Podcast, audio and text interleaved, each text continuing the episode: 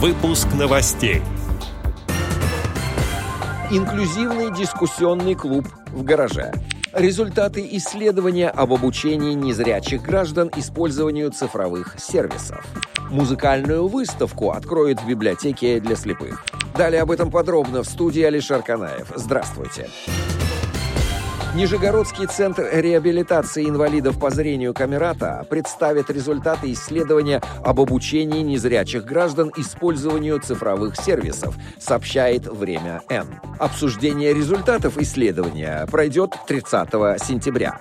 Проект по обучению незрячих и слабовидящих невизуальному использованию компьютеров, сенсорных мобильных устройств и цифровых сервисов разработан Министерством информационных технологий и связи Нижегородской области совместно с проектным офисом стратегии развития региона. В этом году навыки компьютерной и мобильной грамотности за счет бюджета получают 150 граждан с инвалидностью по зрению из Нижнего Новгорода и Арзамаса частности, около 20 незрячих, достигших экспертного уровня, получили рекомендации по участию в тренерской сети по всему региону. Однако, несмотря на активное развитие цифровых технологий, выяснилось, что компьютерами до сих пор не владеют 50% опрошенных членов ВОЗ, и около 40% не пользуются смартфонами.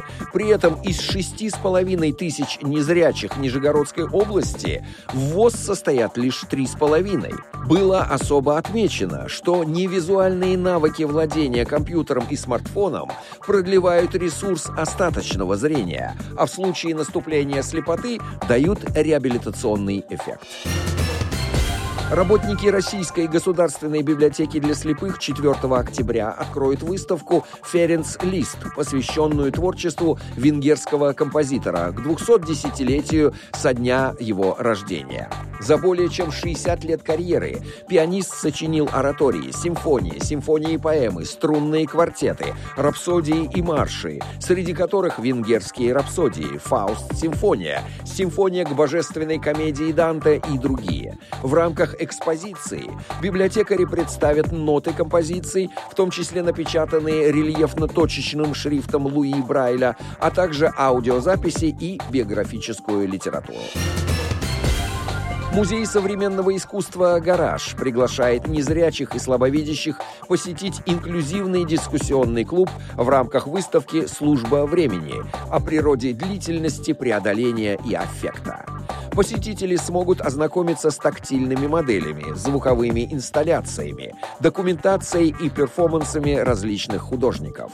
Работа с гостями идет в интерактивном режиме, использующем чувственное восприятие, воображение и тифло-комментарии. Концептуально выставка выстраивается вокруг темпоральности, психоэмоционального труда художников и рассматривает многогранный аспект времени в искусстве.